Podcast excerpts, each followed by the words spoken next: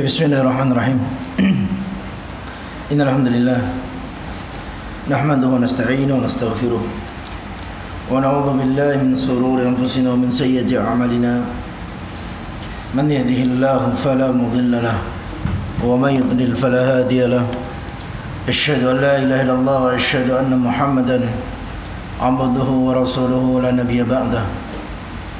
قال الله تعالى في القرآن العظيم يا أيها الذين آمنوا اتقوا الله حق تقاته ولا تموتن إلا وأنتم مسلمون وقال أيضا يا أيها الناس اتقوا ربكم الذي خلقكم من نفس واحدة وخلق منها زوجها وبث منهما رجالا كثيرا ونساء واتقوا الله الذي تساءلون به والأرحام إن الله كان عليكم رقيبا وقال أيضا يا أيها الذين آمنوا اتقوا الله وقولوا قولا سديدا يصلح لكم أعمالكم ويغفر لكم ذنوبكم ومن يطع الله ورسوله فقد فاز فوزا عظيما أما بعد فإن أصدق الحديث كتاب الله وخير الهدي هدي محمد صلى الله عليه وسلم وشر الأمور محدثاتها فإن كل محدثة بدعة وكل بدعة ضلالة. إخوة الكرام rahimani wa rahimakumullahu jami'an. Alhamdulillah, kita panjatkan puji syukur kepada Allah Subhanahu wa taala atas limpahan nikmat dan karunia Allah Subhanahu wa taala berikan kepada kita sehingga pada malam hari ini kembali kita dikumpulkan oleh Allah Subhanahu wa taala di tempat yang mulia ini insyaallah. Tayyibikhana barakallahu fikum.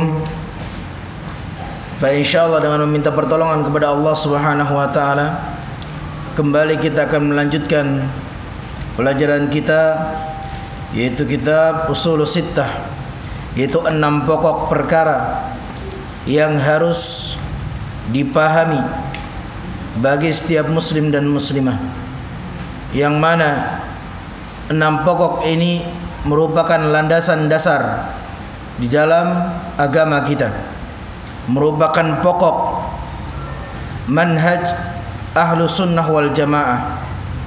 Maka barang siapa yang mengingkari atau yang menyelisihi usul ini, maka mereka keluar dari Ahlus Sunnah wal Jamaah. Maka terakhir dari pembahasan kita, kita masuk pada Al-Ashlur Rabi', yaitu asal, pondasi yang keempat dari Usulus Sittah, yang mana setelahnya atau sebelumnya kita membahas yaitu usul yang ketiga, yaitu min tamamil ijtima', termasuk bentuk dari kesempurnaan persatuan berbangsa dan bernegara, yaitu as-sam'a wa ta'ah, mendengar dan taat liman ta'ammara alaina, kepada pemerintah kita, walau kana 'abdan habasyian, meskipun mereka seorang budak dari negeri Habasyah. Pembahasan ini telah jelas, telah gamblang dipaparkan oleh Al-Syaikh rahimahullahu ta'ala. Maka sekarang kita masuk pada poin yang berikutnya, yaitu Al-Ashlur Rabi', yaitu pokok yang keempat, bayanul ilmi wal ulama'i wal fikhi wal fuqaha wa bayanu man tashabbaha bihim wa laysa minhum. Pembahasan yang keempat dari pokok 6 pembahasan ini, yaitu bayanul ilmi, yaitu penjelasan apa itu ilmu dan siapa itu ulama, wal fiqhi, dan apa itu fikih, wal fuqaha, dan siapa itu ulama fikih, wa bayanu man tashabbaha bihim, dan juga penjelasan tentang orang yang menyerupai ulama, walaysa minhum, Padahal mereka bukan ulama ahlu fikih. Ya, bukan ulama ahlu fikih. Mereka bukan ulama dan juga bukan ulama ahlu fikih. Mereka hanya mengaku-ngaku saja. Maka ikhwan barakallahu fikum, inilah prinsip. Ya, prinsip ini ikhwan barakallahu fikum berbicara tentang keutamaan menuntut ilmu dan apa itu ilmu yang sesungguhnya. Maksudnya di sini ilmu syar'i, yaitu ilmu agama, dan juga pembahasan tentang siapa itu ulama, serta kita harus bisa membedakan mana orang yang dianggap ulama tetapi mereka bukan ulama. Bahkan di antara mereka perusak umat, penyesat umat, tetapi mereka dianggap sebagai ulama. Jadi inilah landasan yang keempat tentang ilmu agama. Apa itu ilmu agama dan keutamaan mempelajarinya? Yang dimaksud dengan ilmu agama di sini adalah yaitu Al-Quran dan Sunnah Nabi Sallallahu Alaihi Wasallam, sesuai dengan pemahaman Ahlus Sunnah wal Jamaah. Itu yang dimaksud dengan ilmu agama. Jadi ilmu agama itu adalah Al-Quran dan Sunnah Nabi Sallallahu Alaihi Wasallam, dan sesuai dengan pemahaman Ahlus Sunnah wal Jamaah. Maka tatkala ini terkumpul padanya, maka ini yang disebut dengan ilmu agama. Bisa dipahami ya, kawan? Selain ini namanya adalah kesesatan. Orang yang mengklaim ajaran agama ini bagian dari agama, akan tetapi tidak sesuai dengan Al-Quran dan Sunnah, serta tidak sesuai dengan pemahaman Ahlu Sunnah, maka pada hakikatnya itu adalah penyimpangan. Dari mana kita tahu yaitu ilmu?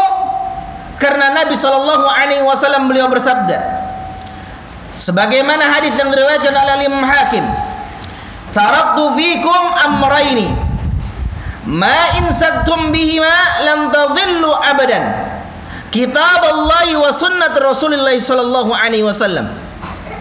Kata Nabi Shallallahu Alaihi Wasallam, aku tinggalkan umat untuk kalian dua perkara.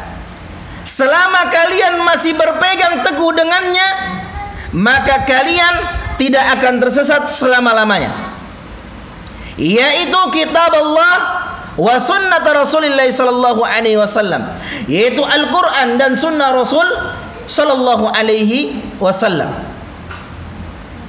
Kemudian hadis tentang perpecahan umat yang menunjukkan kepada kita bahwa dalam memahami Al-Quran dan hadis Nabi Sallallahu Alaihi Wasallam harus mengikuti pemahaman Ahlus Sunnah wal Jamaah.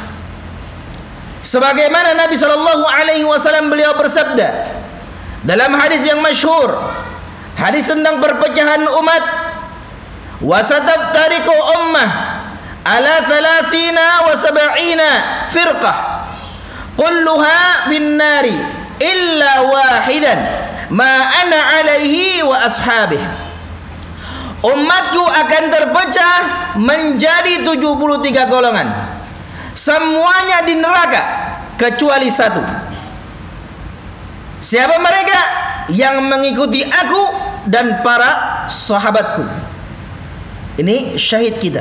Ma ana alaihi wa ashabihi, yang mengikuti aku dan para sahabatku. Inilah yang dimaksud pemahaman Ahlus Sunnah wal Jamaah. Makanya Al-Imam Syafi'i rahimahullahu ta'ala beliau berkata, al-ilmu ma qala Allah wa qala Rasul wa qala sahabah wa ma siwa dhalika wasyata syaitan. Kata Al-Imam Syafi'i rahimahullahu ta'ala, ilmu itu adalah yang dikatakan Allah dan apa yang dikatakan oleh Rasul, dan yang dijelaskan oleh sahabat beliau. Selain itu maka itu hanya tipu daya syaitan. Hadis yang sangat jelas bahwasanya kita harus memahami Al-Quran dan Sunnah Nabi Shallallahu Alaihi Wasallam sebagaimana pemahaman para sahabat Nabi Shallallahu Alaihi Wasallam. Inilah yang dimaksud dengan ilmu yang berdasarkan dalil-dalil Al-Quran dan Sunnah Nabi Shallallahu Alaihi Wasallam. Maka sesuatu itu disebut ilmu apabila dia berdasarkan Al-Quran dan Sunnah, dan apabila dipahami dengan pemahaman yang benar, yaitu pemahaman Ahlus Sunnah wal Jamaah. Karena bisa saja, ikhwana barakallahu fikum, ada orang yang mengklaim dia mengikuti Al-Quran dan dia mengikuti Sunnah Nabi SAW, tetapi dia memahami Al-Quran dan Sunnah dengan pemahaman yang berbeda, tidak sesuai dengan pemahaman Ahlus Sunnah wal Jamaah, maka ini adalah penyimpangan. Oleh karena itu, ikhwana barakallahu fikum, kalau kita sudah paham apa itu ilmu, maka kita akan paham siapa itu ulama ya, dan siapa yang menyerupai ulama, padahal dia bukan bagian dari ulama. Maka kalau kita paham ilmu itu adalah Al-Quran dan Sunnah Nabi Sallallahu Alaihi Wasallam dan sesuai dengan pemahaman Ahlus Sunnah wal Jamaah, maka ulama adalah orang-orang yang berilmu tentang Al-Quran dan Sunnah, dan mereka mengikuti pokok pemahaman Ahlus Sunnah wal Jamaah. Itulah yang namanya ulama.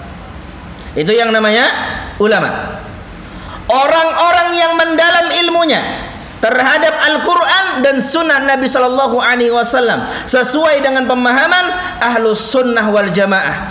Ini yang disebut dengan ulama.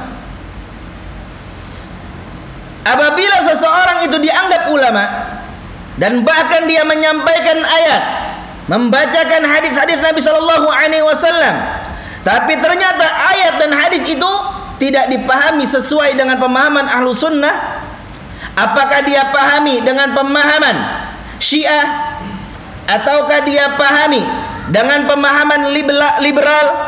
Pemahaman liberal yaitu mereka ya tidak terikat dengan sesuatu apapun. Pemahaman liberal itu tidak terikat dengan pemahaman apapun. Artinya apa? Dia terserah saja. Yang penting ada Al-Quran, ada hadis, dia tafsirkan sekehendak udalnya dewi. Itu namanya pemahaman liberal. Yang penting ada ayatnya, ada hadisnya.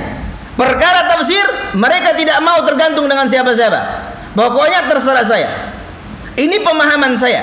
Ini namanya liberal. Atau mereka memahami Al-Quran dan Sunnah dengan pemahaman Qadariyah, atau Mu'tazilah, atau Sufiyyah.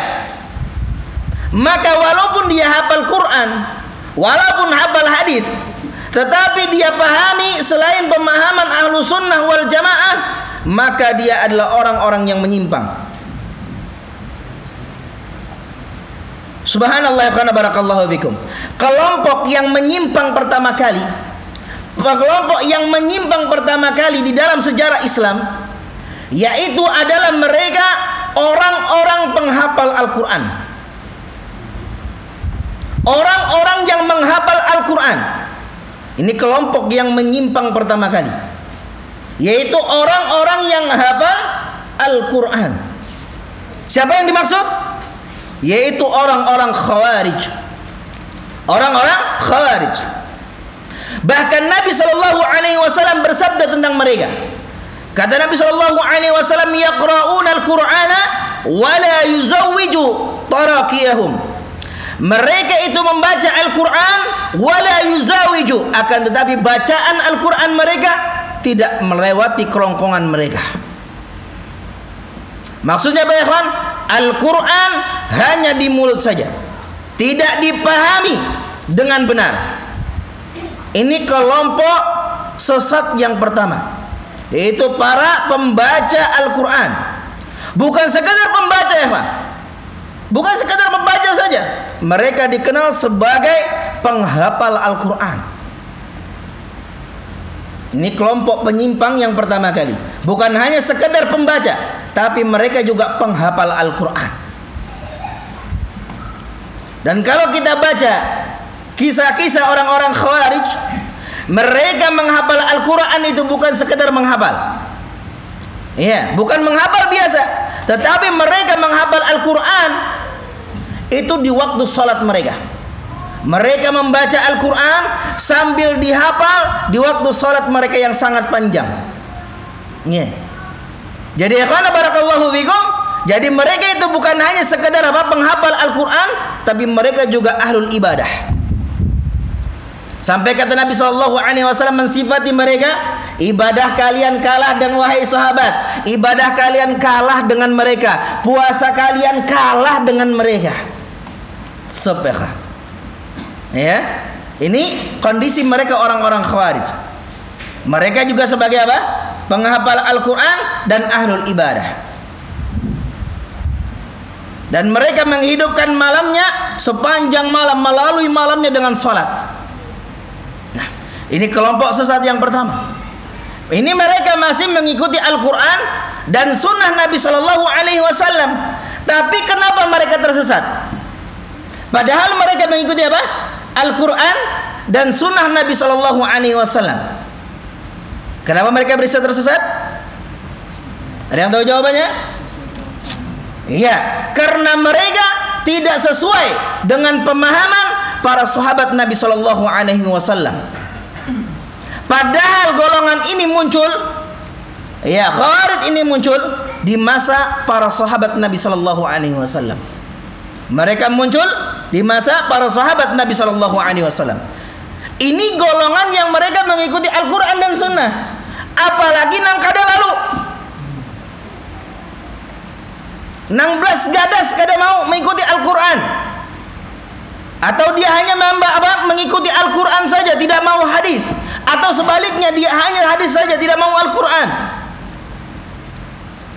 Maka sudah bisa dipastikan mereka adalah kelompok-kelompok yang menyimpang.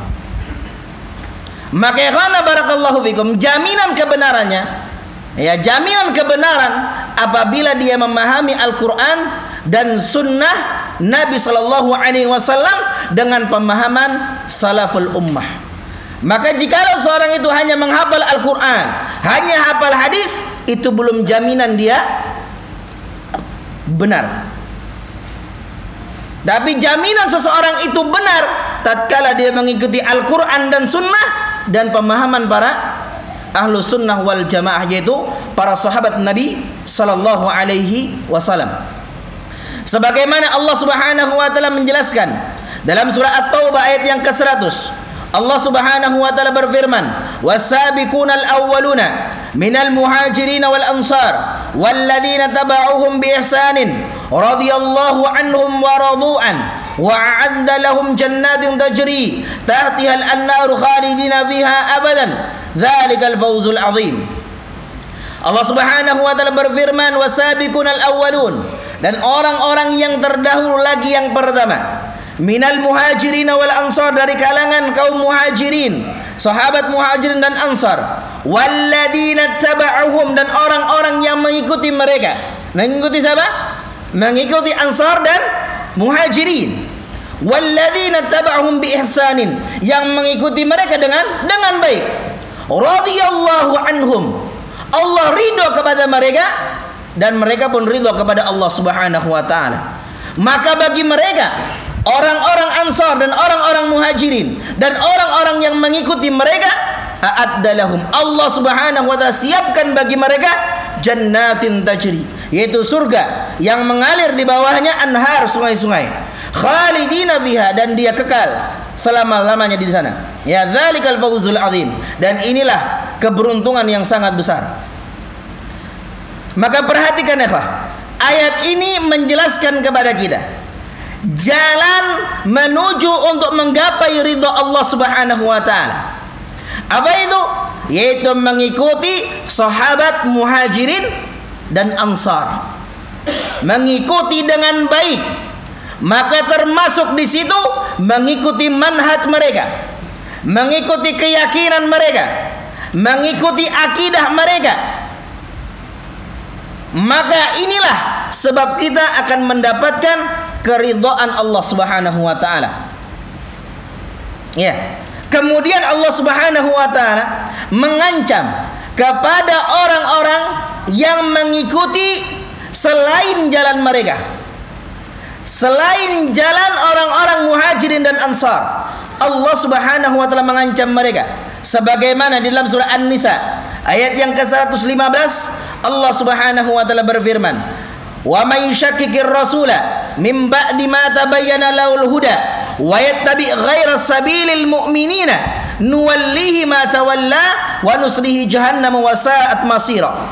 Kata Allah Subhanahu wa taala, "Wa may yushakkikir rasula," dan barang siapa yang mereka menentang rasul, "min ba'di ma tabayyana lahul huda," setelah jelas bagi mereka petunjuk, "wa yattabi' ghaira sabilil mu'minina," dan mereka mengikuti jalan selain jalannya orang-orang mukmin, selain jalannya orang-orang yang beriman, "nuwallihi ma tawalla," maka tempat mereka adalah neraka Allah Subhanahu wa taala, "wa sa'at masira," dan neraka adalah sejelek-jelek tempat kembali.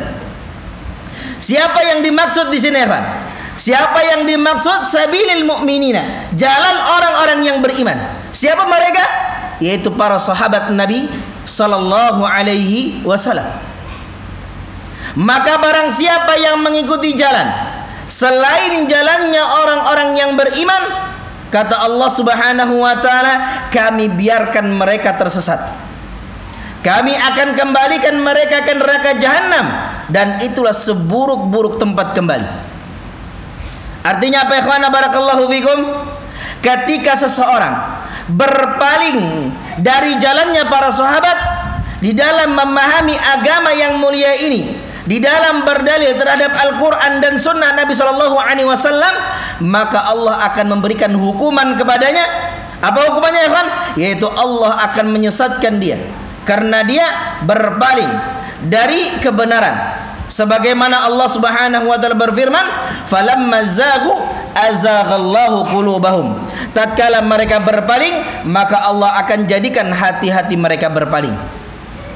Jadi ikhwan barakallahu fikum, ini yang disebut dengan ilmu agama. Jadi ilmu agama itu yaitu Al-Qur'an dan Sunnah Nabi sallallahu alaihi wasallam, dan sesuai dengan pemahaman para sahabat Nabi sallallahu alaihi wasallam. Tidak ada jaminan, ikhwan barakallahu fikum. Orang yang menghafal Al-Quran, menghafal hadis Nabi Sallallahu Alaihi Wasallam, sampai hafal nomor hadisnya, letak hadisnya, halamannya, hadis nomor sekian, letak kiri atas, kanan bawah. Wah, masya Allah. Iya. Hafal sampai nomor-nomornya, halamannya. Dia hafal. Karena barakallahu itu bukan jaminan. Apa yang disampaikan adalah kebenaran. Tetapi kita lihat dulu bagaimana dia memahami Al-Quran dan Sunnah. Apakah sesuai dengan pemahaman salaf? Apakah sesuai dengan pemahaman Ahlus Sunnah wal Jamaah? Kalau sesuai dengan yang dipahami oleh Ahlus Sunnah wal Jamaah, maka itu disebut dengan ilmu. Kalau tidak sesuai, maka itu adalah syubhat, ya, kerancuan di dalam perkara agama. Makanya ikhwan barakallahu fikum, Al-Imam Syaukani rahimahullahu ta'ala, tatkala beliau menafsirkan firman Allah Subhanahu wa ta'ala, "Wa qad nazzala 'alaikum fil kitabi an idza sami'tum ayatillah yughfaru biha wa yastahzau biha fala taq'udu ma'ahu hatta yakhudhu min haditsin ghairih." Sesungguhnya telah diturunkan kepada kalian dalam Al-Qur'an apabila ayat-ayat Allah diingkari dan dipermainkan, diperolok-olok, dijadikan bahan candaan, maka janganlah kamu duduk dengan orang yang melakukannya sampai mereka memasuki pembicaraan yang lainnya. Kalau kamu duduk bersama mereka, kata Allah Subhanahu wa taala, kamu seperti mereka. Nah, ikhwanana barakallahu fikum, Al-Imam Syaukani rahimahullah menjelaskan dalam tafsir beliau makna mempermainkan ayat Allah, yaitu termasuk di dalamnya ahlul hawa, ahlul bidah, yang menafsirkan ayat-ayat Allah tidak sesuai dengan pemahaman-pemahaman yang benar. Ya. Yeah. Tidak sesuai dengan manhaj dan akidah Ahlus Sunnah wal Jamaah, maka kita dilarang oleh Allah Subhanahu wa taala duduk-duduk bersama mereka. Karena itu kesesatan, khana barakallahu fikum. Bukan ilmu. Kalau begitu, khana barakallahu fikum, ya, kita tahu siapa yang ulama dan yang mana bukan ulama. Nah, yang mana penyesat umat, yang mana pembimbing umat. Jadi inilah kan prinsip yang keempat. Subhanallah, ya. Kalau kita tidak paham prinsip ini, kalau kita tidak paham kaidah ini, maka hasilnya kita akan jadi, ya, kebanyakan orang sekarang, ya, mereka terpukau dengan banyaknya hafalan, terpukau dengan apa ya kan? Dengan bagusnya penyampaian, bagusnya retorika dia menyampaikan sambil nangis-nangis lagi, ya, sambil nangis-nangis lagi di akhir acaranya kan. Nah, masya Allah, baru habis itu ya semuanya jamaah sambil nangis juga kan. Nah, padahal sebelum tampil dia disetting dulu ya. Nah, nanti Boya nangis ya, biar mantap ratingnya naik ya kan. Nah, insya Allah menyentuh kolbu, ya. Atau sebaliknya terpukau dengan lucu-lucuannya. Ditanya, kenapa antum senang dengan ustaz tersebut? Lucu. Yang diingat lucunya toh. Yang diingat lucunya, bukan ilmunya. Karena barakallahu ini, ya, ini yang terjadi, ya, karena apa? Karena umat itu tidak belajar, tidak paham yang mana ulama, yang mana bukan ulama. Iya. Yang ulama sesungguhnya itu dicemooh, dicaci maki, penjilat pemerintah dan lain sebagainya. Tapi yang bukan ulama mereka junjung, mereka apa? Mereka agung-agungkan, padahal mereka pembimbing manusia kepada neraka Allah Subhanahu wa taala. Atau cuma sekedar lucu-lucunya saja. Yang penting lucu saja. Ustaz itu kalau enggak lucu enggak asik, ya kan? Jadi bawaannya harus ngelucu. Kalau bawaannya serius belajar akidah, wah itu ustaznya keras itu sudah. Ya, ustaznya keras itu. Belajarnya akidah terus, belajarnya serius terus, nggak pernah lucu-lucu, mukanya merengut terus, ya. Nah, padahal kita ngaji ini santai saja deh, ya. Nah, ya, nggak ada kita apa tegang-tegangan, serius gitu. Nah, yang orang belajar ya ada, nggak masa orang belajar itu goyang-guyu, ya. Sambil antum belajar antum hahaha hehe hahaha, kira-kira masuk ilmunya tidak? Tidak akan masuk ilmu, ya kan, barakallahu fikum. Sambil belajar antum nulis haha hehe haha hehe, kira-kira berkah ilmunya tidak? Tidak akan berkah. Tidak akan berkah, ya kan, barakallahu fikum. Para ulama zaman dahulu tatkala mereka belajar ilmu agama, mereka itu duduk, ya, benar-benar bersimpu di hadapan gurunya. Ya, tidak ada, ya, gurunya ngelawak gitu, muridnya sambil ketawa tepuk tangan gitu. Tidak ada, ya kan, barakallahu fikum. Ya, bahkan dikeluarkan dari majelis ilmu mereka. Nah, dikeluarkan dari majelis. Ada yang benar lengok-lengok gitu, udah dikeluarkan dari majelis. Nah, ya. Ini ndak, ustadznya disetting dulu, ustadz sampean harus lucu ya. Nah, supaya apa? Rating TV kita naik ini. Nah, itu kalau yang di TV-TV itu gitu ya, Kak, disetting dulu. Ya, disetting dulu. Jangan antum kira itu yang di TV muncul-muncul itu kan, ya, jamaah gitu kan. Nah, saya sebut merek lagi nih. Ini ya kita ketahui kan yang mana ilmu, yang mana kesesatan. Jadi akhana barakallahu fikum, ya, ini betul-betul prinsip, ya, di dalam agama.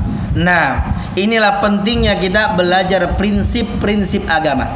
Ini kan pentingnya kita belajar prinsip agama agar kita itu tidak mudah tersesat. Terpukau dengan retorika, terpukau dengan apa? Bagusnya penyampaian, terpukau dengan hafalan, terpukau dengan apa? Penampilan casingnya, masya Allah. Ya, tapi kita harus mengerti apa isinya. Dan ini kan seorang yang berilmu, seorang yang beragama itu harus cerdik, harus cerdas. Jangan ada asal ustadz saja muncul. Wah, ustadznya keren kayaknya nih, bahasanya ya melo, ya kan? Bahasanya ini anak muda banget.